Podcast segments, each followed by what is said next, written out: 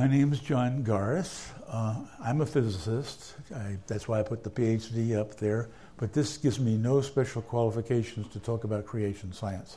I have to do homework like everyone else does.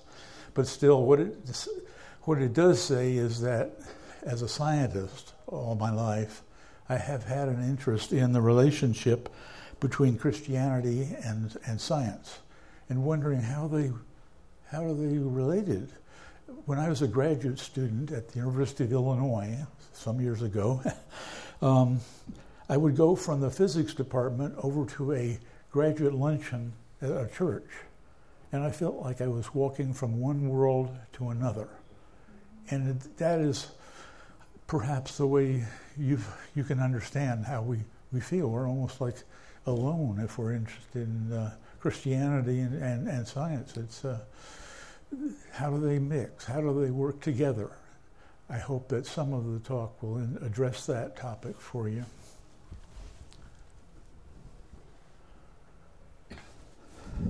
Let's start the uh, slides here. Um, on that handout, and I will come back to this slide again, uh, there are four basic categories of understanding I want you to have. You need to know what young Earth creation means. How do we get to that? We have to look carefully on how science is used to make arguments and to prove things. And you'll see that it's not so straightforward. Then we need to make a few remarks about evolution, but that would be a talk unto itself. But I'm just going to give you a summary of a few things about evolution. And finally, I think almost as important as trying to address evolution and, let's say, the community of unbelievers are the Christians who think crea- that evolution is true. And that is a dilemma, which we will try to talk about a little bit. You've heard a little bit about this, I hope, already. So anyway, um, this is these are the core topics that we're going to talk about. And but I'm going to be talking, saying a lot of other things as well. But that that's where we're going to come back to. Let's see if I can get this thing working. Okay, just a quick uh, intro here. I'll tell you a little bit why I have come up with this talk, my background, a little more detail. What is the creation versus evolution controversy? Where can you find information on creation and evolution? What are worldviews? What's the importance of this topic? And finally, those four areas, creation basics, everyone needs to know. Okay, the Here's, here's why I'm talking. I've chatted with people who are not that familiar with the topic of creation and evolution. And I find that most of them don't really know where to begin to, under, to explain it. What, what, what is the issue? And so I wanted to say, well, look, I, I, I didn't have that knowledge either when I started into this subject. Um, what is the basics? What What do I need to know, and what else is good, but I don't need to know it as well? Uh, so what's the minimum knowledge the average Christian should have about creation versus evolution? And so my goal is to boil down this very extensive topic uh, into a very small package. And so we will, and that's what's in your hands. Uh, I uh, come from a liberal Protestant background, a Presbyterian. Very happy about being that until I learned more things that came along. At age thirty-eight, I had an experience where I met the Holy Spirit on an airplane reading the book of Romans. And it, it's like the scales came off my eyes as to, you know, you can't earn your way to heaven. You can't deserve your way to heaven. So the question is, how do you get there? The answer is, it's a gift. Why is it a gift? Because Jesus Christ died on the cross so you can have that gift. That's the gospel in a nutshell. And I didn't understand that until that time. I've always been interested in the relationship of faith and science, which I just told you.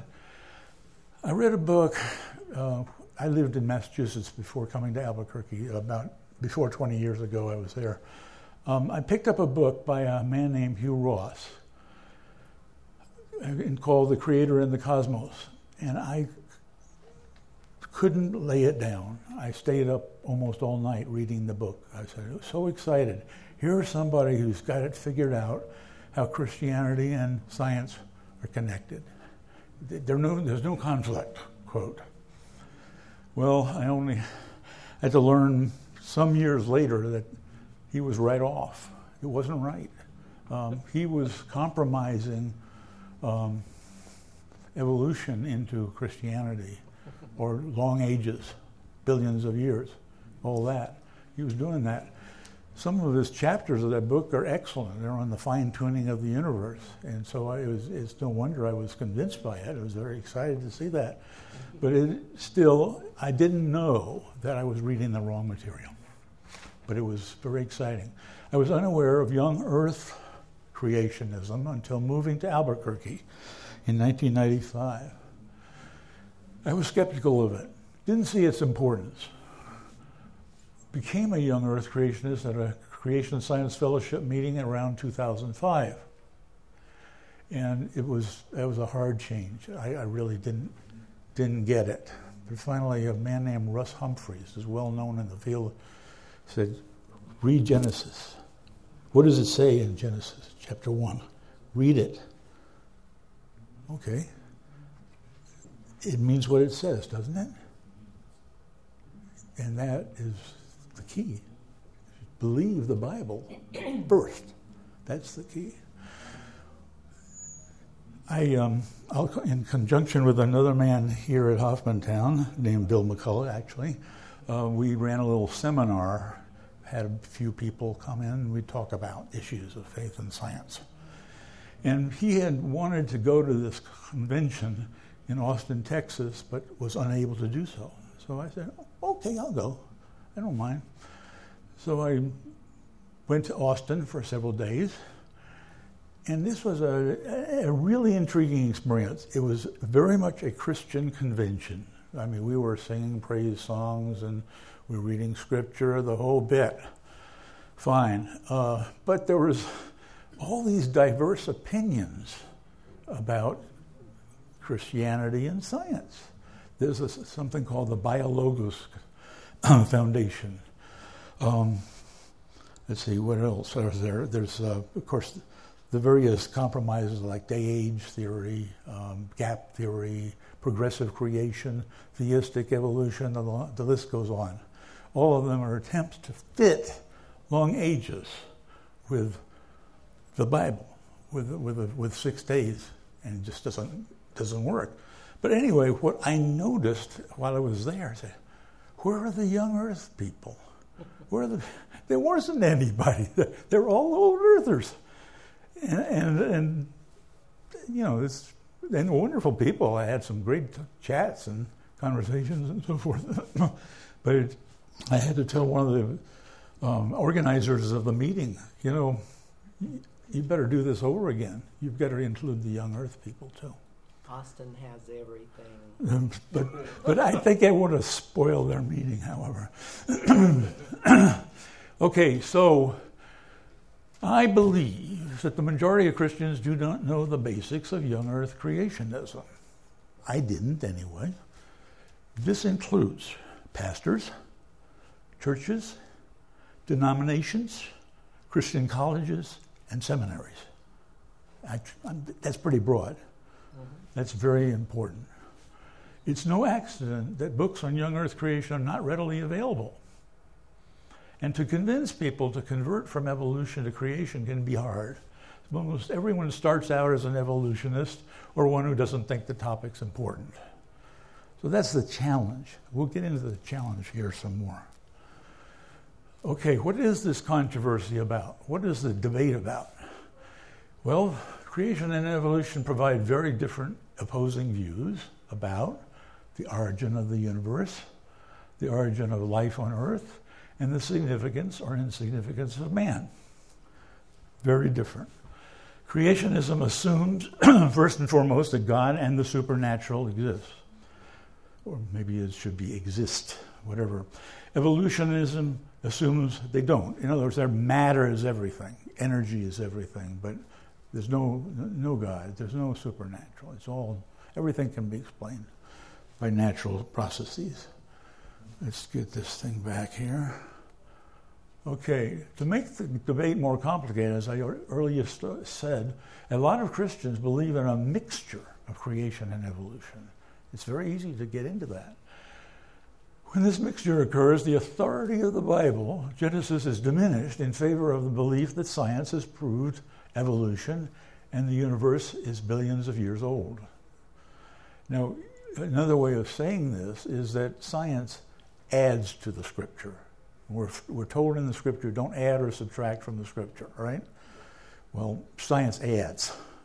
And, and because it adds, it diminishes, it, it, it erases the validity of the Scripture in favor of something more modern, more intelligent. Okay? Here's a little illustration of the difference, a, a picture of the difference between evolution and, and uh, the Genesis account. There isn't terribly much if you study this, but there are two things. The sun and moon and stars are about the fourth day in Genesis, and the plants come here. Now, in a more naturalistic explanation, plants are over here, and the stars and galaxies are where we all started. And it's very easy to think that's the case. I, I have trouble thinking otherwise. So Genesis tells us something very different, something you cannot easily reconcile with so-called science. Okay, I'm going to give you some testimonies of why we have a problem. The testimony is here. You perhaps know that in colleges and universities, evolution is taught. Well, I, I didn't know, I didn't have first-hand proof of that until I bought a biology textbook for about eighty dollars. So I feel a bit sad that it had to be that much. But anyway, here's a quote.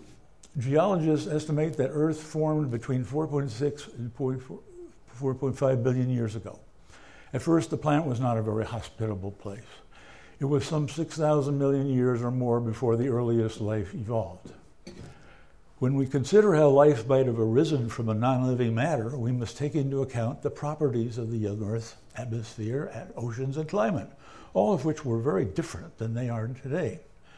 Bio- biologists postulate that complex biological molecules first arose through the random physical association of chemicals in that environment, and so forth. If you remember a, a, the, one of the talks by Mike Riddle yesterday, he said, look out for fuzzy words. Can you spot my fuzzy words here? Estimate. Oops, oops let's go back to that. Estimate. Um, we consider um, postulate, that's a good one. Random. Oh, might. Random. Might. Might, yeah, the word might. Okay, you see how this is laced with things that cannot be proved? They're just stating these things out of an opinion. That's the typical thing, even a biology textbook. Yes. I'm sorry, can you move your podium, please, sir? Is the podium in your way? Okay. I'm not using it very much. Anyway. Sure. Okay, um, National Academy of Sciences in Washington is famous for uh, up, upping evolution and downplaying creation science. And they have in one of their literature a statement like this: creation science is an effort to support special creationism through methods of science. Okay, that's probably true. Special creation claims have been discredited by the in- available evidence. They have no power to explain the natural world and its diverse phenomena. Well, if you heard um, Ray Mondragon's talk on uh, the, the flood and the geology and all the rapid things that happened, I'd say that young Earth explains the geology far better than long ages and uniformitarianism and things like that. So right there I have an example where that's not true. Here's Old Earth. That, these are Christians. This book demonstrates how well-meaning creationists have misinterpreted the evidence of geology in their attempt to argue that the Earth is only a few thousand years old. And then another book, and I own these books, and I picked those books up at that convention in Austin. They didn't have any young Earth stuff, so I, this, I had to pick up this. There is a growing body of people who have been convinced that the evidence, scientific evidence for evolution and old Earth are unassailable. He's convinced that evolution is right. Bill Nye, have you heard about him? Oh, yeah. There's the famous Bill Nye, Ken Ham debate that took place a few years ago. And Bill Nye is called what? Um, he's an advocate of science, or whatever the, the word, man of science, whatever. Anyway, here's some marvelous quotes by this guy. From, from the book, Undeniable: Evolution: The Science of Creation. Evolution is one of the most powerful and important ideas ever developed in the history of science. Every question it raises leads to new answers, new discoveries, and new smarter questions. The science of evolution is as expansive as nature itself. It's also the most meaningful creation story that humans have ever found. This guy knows how to publicize. Then another statement. I was a member of the Northwest Skeptics, which is a Seattle-based skeptics organization. We met people who insisted the Earth was six thousand years old. The inanity took my breath away. When you understand anything about astronomy or just a rudimentary understanding of radioactivity, the Earth is patently not six thousand years old. It's silly. This is the controversy. This is what people say about the young Earth creationist viewpoint. And here I am trying to argue against this. Well, let's keep on going and see if we can do it. How do we know the age of the Earth? That's, that is a critical question. Um, this divides Christians from old Earth to young Earth, for one thing, and it certainly divides you from those who believe in billions of years of the, and so forth. The answer is from the Bible. The Bible is both historically and theologically accurate. Nowhere in the Bible is there any hint of millions or billions of years. We can infer the age of the Earth from what it says. The estimated age of the Earth is six thousand years. Every single dating method outside of Scripture is based on fallible assumptions. I'm making some assertions here. Well, let's see, how did, how did we uh, find out that it was six thousand years? Well, I stumbled on this information. Apparently, if you go to the Scripture and estimate the number of years from the creation to the flood, sixteen hundred some years, flood to Abraham, Abraham to now, comes out six thousand. This is not an exact number. Some people come up with eight thousand and so forth. But the point is it's not millions of years, not by the Bible anyway. Could you leave that on for another second before I write it down? Sure, okay, we'll do that for sure. As I say, um, the age of the Earth is, is the, t- one can talk about that for the whole hour. This is a critical term, you know. Do you believe the Earth is short or long? And that divides people. And uh, I mean, we, we've been bombarded and imbued with billions of years types of statements in the newspaper, in magazines. Uh, any science magazine you can think of supports evolution and billions of years. That's a fact. So we're, that's where it's going uphill a little bit here. Are we okay, Bunny? Yeah. Okay. Okay, here's some, how some Christians view creation versus evolution. Many well-known Christian colleges teach evolution. That's Wheaton and Calvin. These are well-known colleges. The seminaries where pastors are trained assume that evolution is true. They're just not willing to do the homework. And a good example is, is uh, Wayne Grudem. I'll make a quote from him. He's a good theologian. Churches, pastors of every denomination steer away from the topic because it is controversial. And, and that's why you don't hear many seminars like this. Okay, here's some quotes from Wayne Grudem. I own this book and I, have, I admire what he writes very much. Very, very helpful. But you, as far as the importance of the age of the Earth, before entering into a discussion of the age of the Earth, Grudem says that the topic is really much less important than these doctrines, the ones right below. God created the universe out of nothing. Creation is distinct from God, yet always dependent on God. God created the universe to show his glory. The universe God created was very good. There will be no final conflict between scripture and science and secular theories that deny God as creator, including Darwinian evolution, are clearly incompatible with belief in the Bible. I can't argue with any of that, but here comes the problem. Terry Mortensen, a man in Answers in Genesis who I have great respect for, I've heard him talk and seen his writings, he is a critic, crit- he criticizes theologians. So he really goes at it. These statements by Grudem about what is most important is simply an assertion. He gives no arguments or biblical evidence to support it. Furthermore, judging from how much God says about the age of the creation compared to how much he says about most of these other matters that Grudem mentions, the age of the earth is far more important. The age of the earth strikes at the heart of the question of the authority of Scripture. Let me repeat that phrase, authority of Scripture. That is what we're talking about. Is the Bible correct or not? As written or not? Is it inerrant or not? That is the thing you have to decide. And the world will try to persuade you it is not.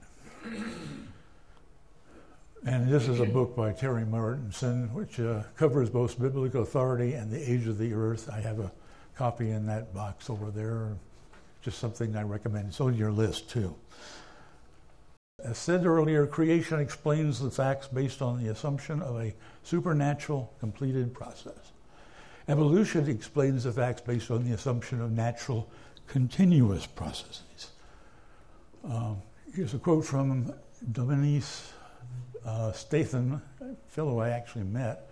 The British creationist: someone who doesn't believe in a creator must believe the alternative, that life arose by only natural processes.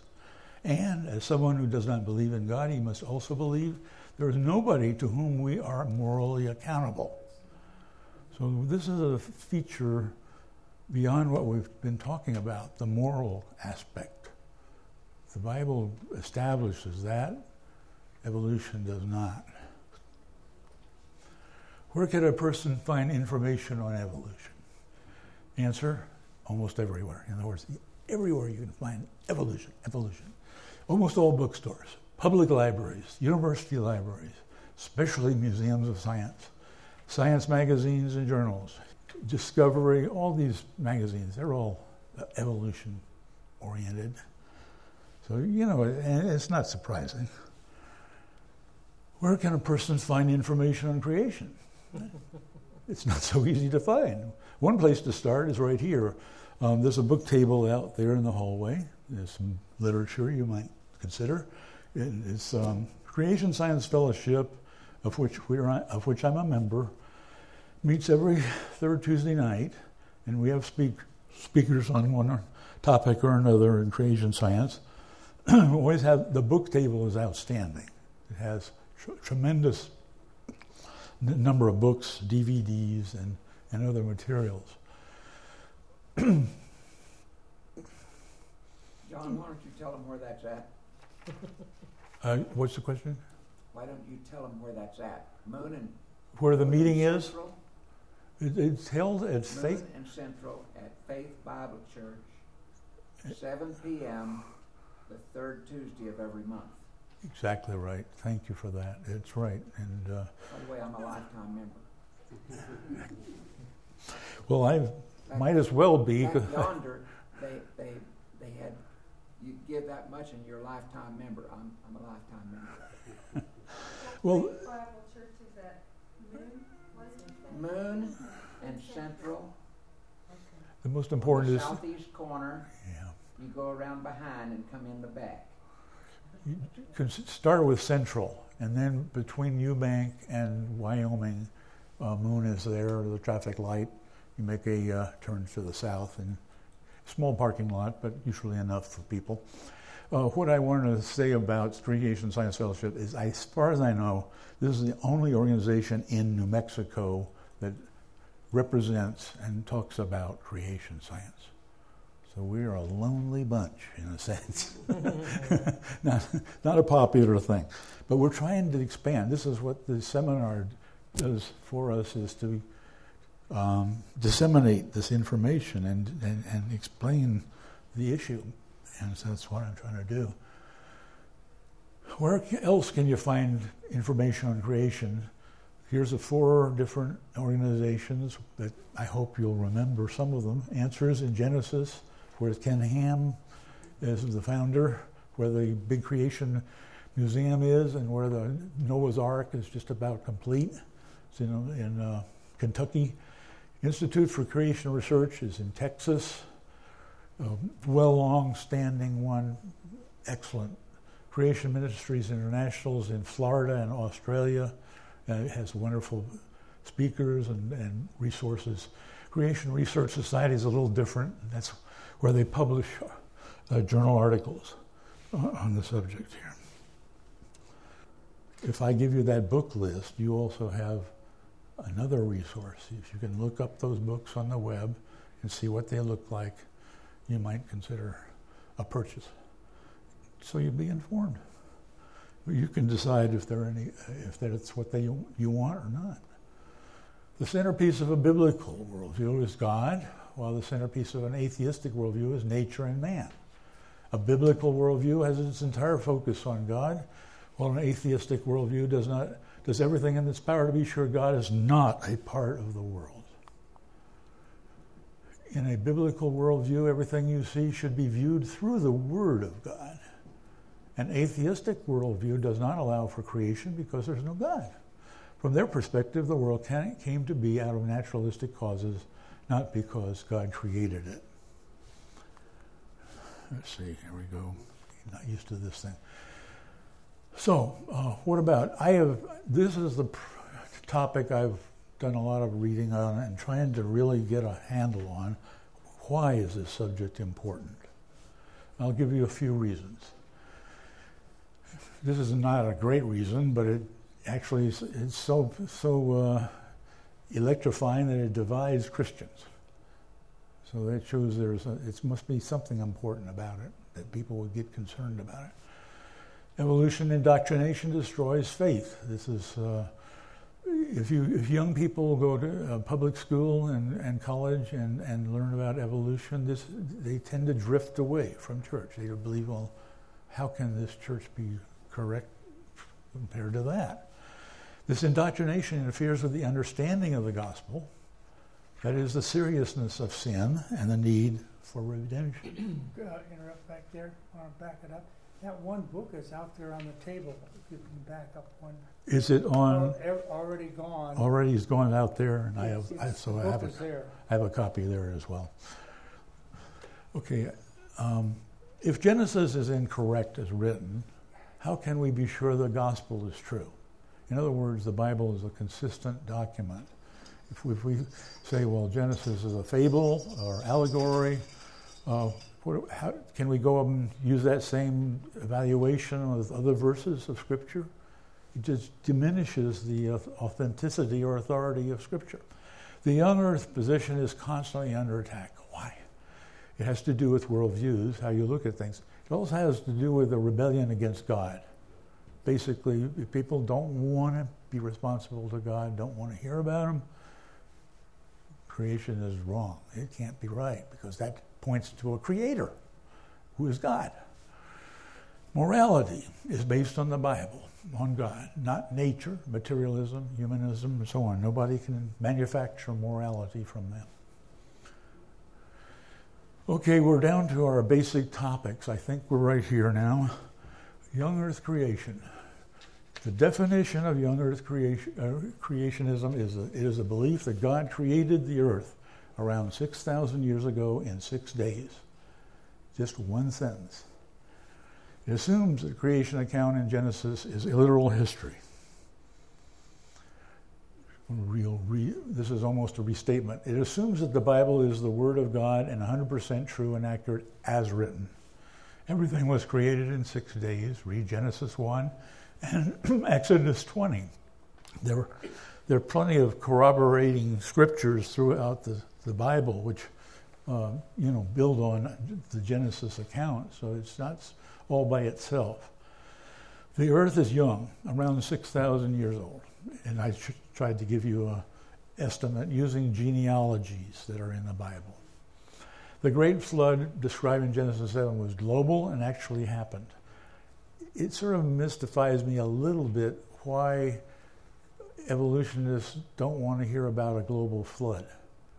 It, but it, it seems to, it just doesn't square with their assumptions, I guess, of a uniformitarianism, everything goes gradually uh, type of uh, viewpoint.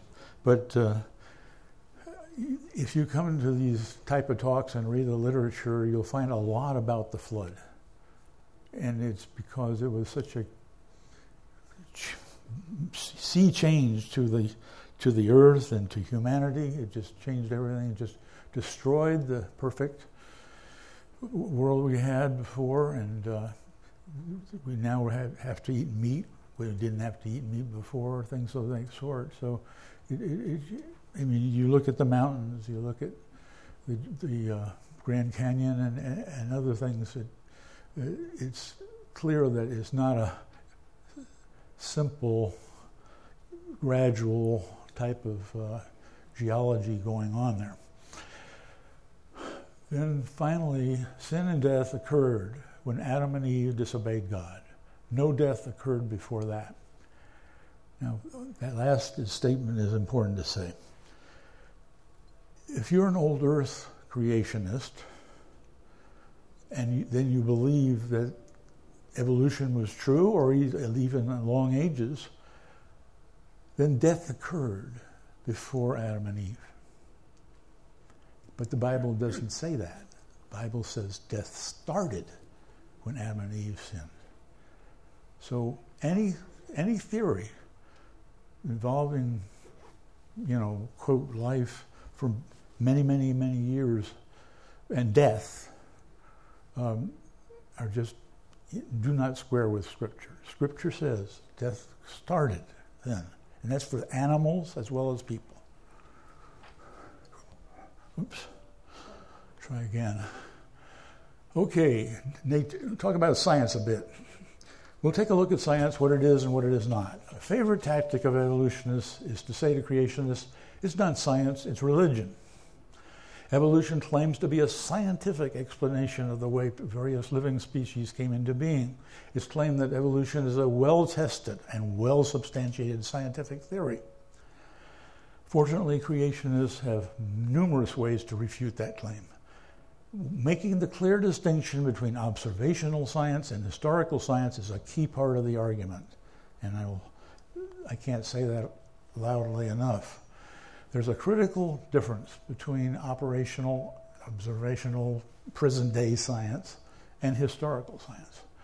Operational science involves experimentation in the here and now. Experimental operational science involves discovering how things operate in today's creation, repeatable and observable phenomena in the present. Historical origin sciences deals with the origins of things in the past that are unique, unrepeatable, unobservable events. Deals with how something that came into existence in the past and so is not open to experimental ver verification. Um, and then I put sort of a note here, when you include historical science as being just part of science, if you just say, I'm going to talk about science, but don't make that distinction, there's confusion, because some of the things involved in historical science can't be observed, while the observational ones can be. And evolution is a historical science, quote. It, you know, it looks at the past, tries to tell where the thing started. Well, then there's no way to verify it by being there, at least. All you, all you can do in historical science is to come up with the best explanation. Creation, we can't observe that either. we we just say the creation is a better explanation of what you see than evolution or millions of years. And, and the evidence keeps piling up, like dinosaur bones being discovered recently with uh, red flesh in them and D N A. Uh, recent, um, one of the best, I mean, I'm just going a little ahead here, um, carbon fourteen, you've heard, is omnipresent around the Earth's surface. It's a radioactive with a relatively short half-life. And the fact that there's carbon fourteen everywhere means that it's not an old Earth, because carbon fourteen has a half-life such that it would have disappeared if it were millions of years. So we, there's a evidence right in front of our head that there's a young Earth. And you have to, you should be looking for more and more evidences or confirmations of the young Earth uh, problem. Nature of science, this is, I'm just re- referring to the Ham-Nye debate again. Uh, Ham, I'm talking about what Ham said, that said um, observational science is um, different from historical science. And I've, I hope I've made that point. He said the creation and evolution debate is really a conflict between philosophical worldviews based on two different accounts of origins or historical scientific belief. I'm going to just move along here. Another point of science, this is one I don't think people say very often, but they should. Humanity has too high a view of science. We put it up on a pedestal. We think it's, that's the last word if, you have, if it's If, if, if it's science. It exalts science to be above and equal to Scripture. Science, the distinction is man, science is man-created knowledge, and the Bible was written by God. So here's where the old Earth people make their mistake, is when they exalt science above Scripture. And this is an easy danger to fall into.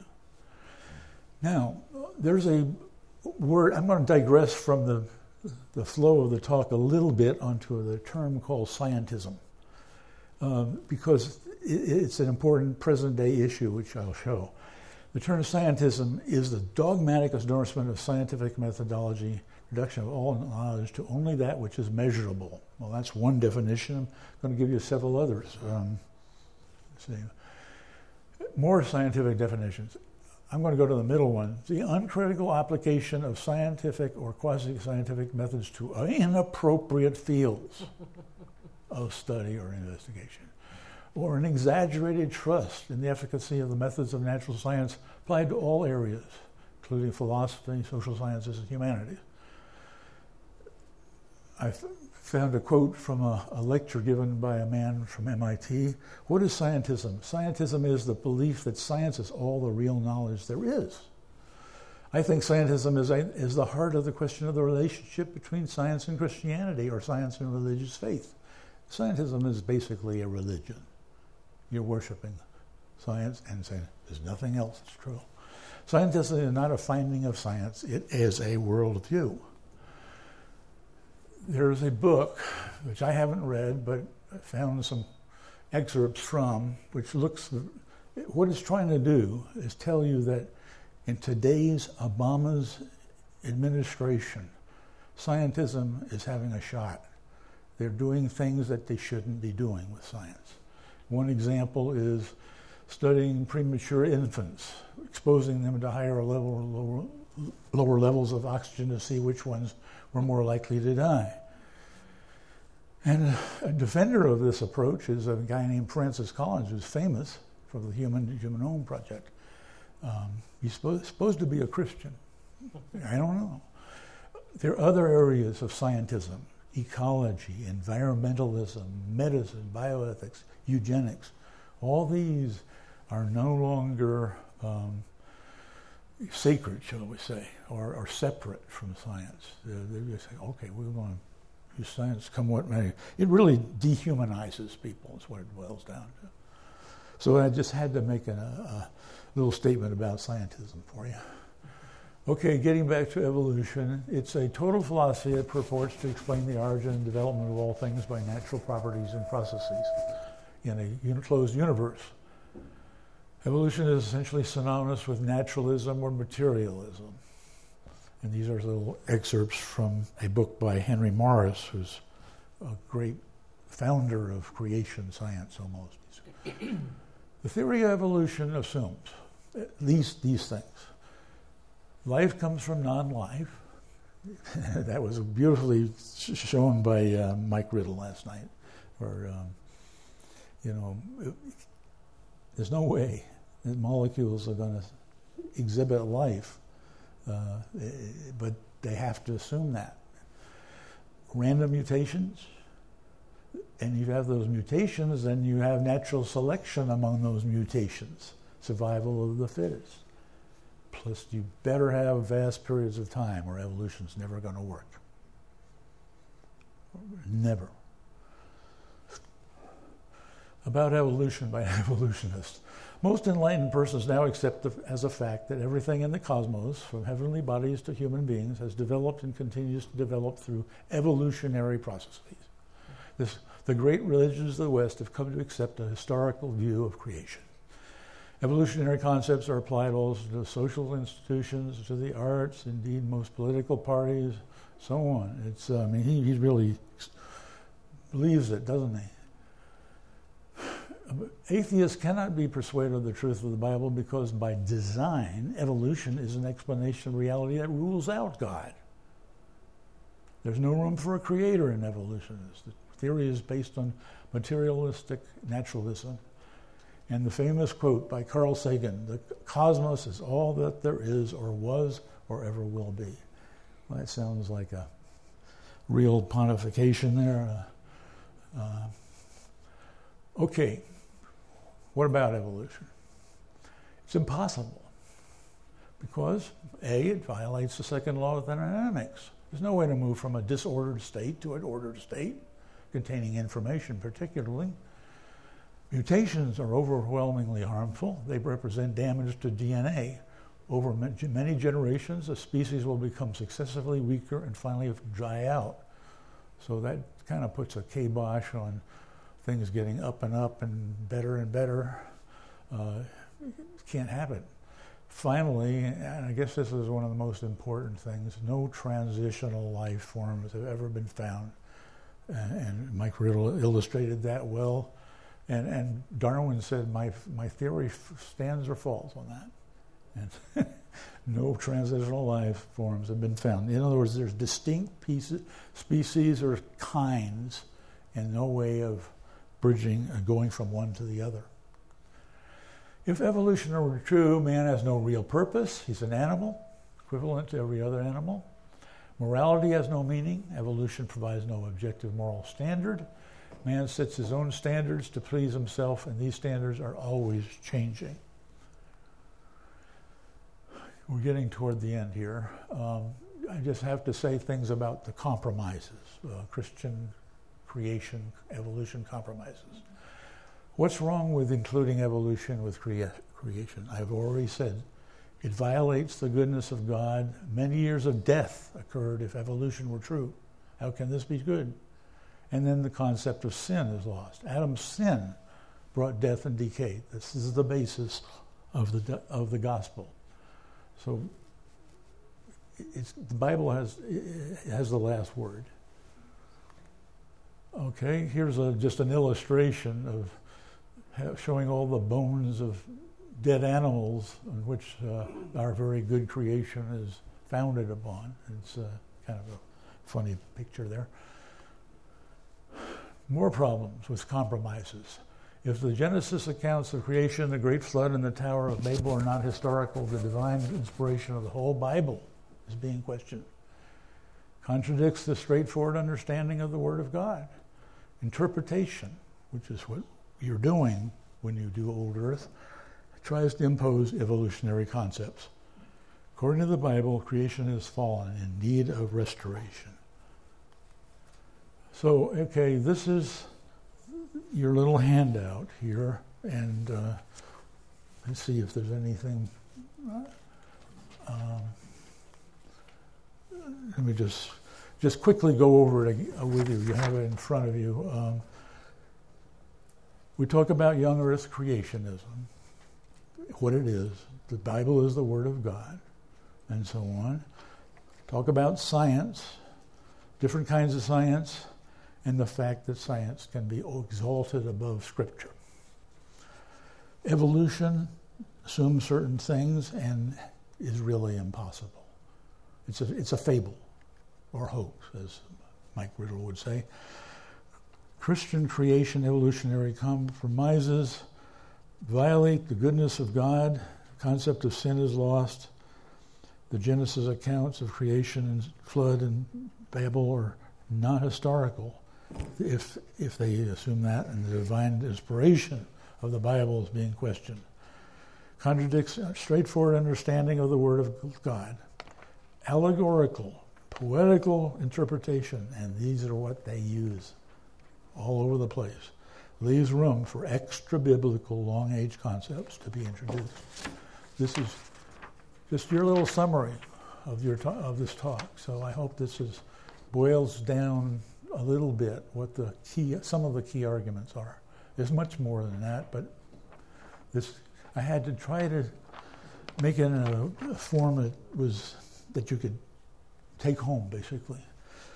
Finally, the summary: creationism and evolutionism are the diametrically opposed worldviews. Acknowledging God as creator offends people's pride. Since Adam and Eve, we have all wanted to be our own God. This is how sin began. The Bible says there's no, there is a war between man and God. There's no excuse not to acknowledge God. Romans tells that. There's just no excuse. But people have make excuses, but there is none. Uh, evolution is an attempt to explain things without God. It supports atheism, gives it a scientific basis. Evolution puts science on a pedestal, calls creationism religion. The creation model is supported by scientific evidence far better than the evolution model. I just mentioned again some websites that are important. If you want further information easily, just go to the web. Our meetings occur at, at Faith Bible Church. And I give you a, several recommendations among those pile of books over there. Uh, Evolution's Achilles Heels has both a book and a D V D, and it, it goes. It's a long D V D, but very, very well produced. Then here's a provocative title: Evolution, the Greatest Deception in Modern History. Finally, and this is a guy who's at Liberty University named David DeWitt, Unraveling the Origins Controversy, very helpful for getting it figured out, what's going on. I think I've get, I've come to the end, and now I'm ready for questions if there's time, and there there might be. Okay. Um, Who said years ago the alternative to evolution is unthinkable? In other words, faith in God and creation. I heard that years ago. You've heard someone say that it's unthinkable. It's unthinkable. Creation is unthinkable. Right. That's why they don't. Well, that's, as I say, um, part of the reason for this meeting, conference, and part of the reason for this talk is to highlight the war between evolution and creation. Young Earth creation, which means the Bible. So it it's really boils right down to that. So when you're reading articles and they say, "Oh, that meteorite was uh, about a million years ago, years old," as I have found a U N M investigator found, just laugh, yeah. just laugh. It's not true. Uh, and uh, but unfortunately, it's. That's what pervades.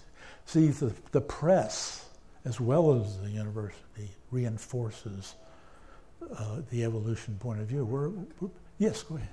Uh, I think a stumbling block uh, for a lot of people is the, are the uh, dinosaurs. And I was wondering if uh, you could put back up uh, uh, your layout of Genesis, uh, the six-day creations, and kind of maybe, do you feel that the dinosaurs were eradicated during the Great Flood, or, or where did they fall in Genesis as, well, their, uh, as their creation and their demise? I have to say I'm not an expert on dinosaurs at all. But we did hear from uh, Mike Riddle last night that recent dinosaurs' bones have been found with D N A in them, indicating they're not extinct. Could I take that question? Please. If you go over to Clayton, New Mexico, just across the border into uh, Oklahoma, you will find footprints of dinosaur with man's footprints inside of it, in the rocks, buried there. There's also over by Big Springs, Texas, similar things that are found. The dinosaur goes along with the with the beasts that were created on day five. Man was created on day six. People say they couldn't have survived on the ark because they're too big. Okay, however, if you take the dinosaur, they grow as a reptile does. The longer they live, the bigger they get. You take a snake that's this long, he's older than one this long. Okay? So as you see these huge reptiles in the museum down here, you say that wouldn't have fit on the ark. But God tells us in Genesis, uh, passage of the flood, six through nine of Genesis, that all animals went on the ark. Who sent them? God says they came to the ark. Noah didn't go out and get them. Now, God sent the individual creatures. So if God was sending the individual creatures, would he send old creatures that were going to die soon? Or would he be He sent young creatures that were going to be prolific in reestablishing those creatures on the earth. He sent young ones. So these huge dinosaurs that are that are nine hundred years old, comparable to the men of that age that died when they were nine hundred years old, they wouldn't have been the ones going on the ark. It would have been the young ones. And so maybe the dinosaur was the size of a cow, a verse size of the huge ones, so they would be prolific. And yes, the dinosaurs survived the flood, or we wouldn't see the footprints with man's footprints inside. Does that answer the question? Um, yeah, that gives me an idea of, uh, of uh, where they're placed in Genesis. You're saying the old dinosaurs were were victims of the flood? Just like most people were. Yes. But the young ones survived and went to be big ones. However, the lifespan of man changed after the flood. If you read the flood story, the Genesis account in chapters five and ten, you find that the lifespan greatly decreased after that. There would have been no more absolutely huge ones after the flood. They started sinking inside because they didn't live that long. One of these. Thank you. Thank you, John. Well, thank you so much for yeah. coming. I very appreciate your presence here.